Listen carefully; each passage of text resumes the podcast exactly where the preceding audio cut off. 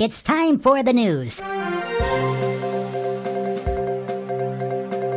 Welcome to Pro Wrestling's Best News for April 20th, 2023.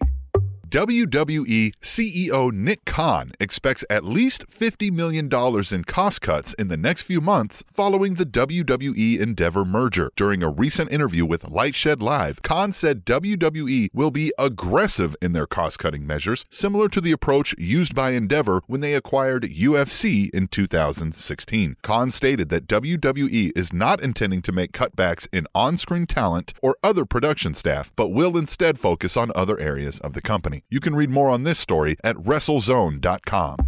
Dax Harwood, during an episode of the FTR with Dax podcast, said that he and Cash Wheeler decided to sign their new contract with AEW instead of with WWE because they feel they can trust Tony Khan with their career and legacy more than they could with WWE. Harwood also said he believes that Tony Khan sees more marketability in FTR and understands them more than Vince McMahon or Triple H do. Harwood also said FTR wants to help make AEW successful for years to come so that wrestlers can have another viable option to make a living. You can read more on this story at Wrestling Inc. Inc.com.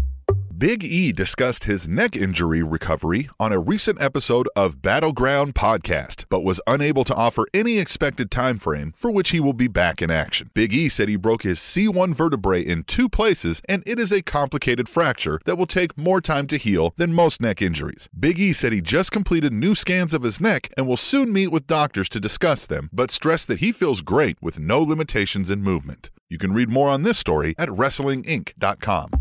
AEW ring announcer Justin Roberts announced Tuesday that he would miss AEW Dynamite this week after testing positive for COVID. Though COVID protocols and emergency declarations are mostly lifted in the United States, the CDC still reports over 100,000 new COVID cases and over 1,300 COVID deaths last week alone. You can read more on this story at eWrestlingNews.com.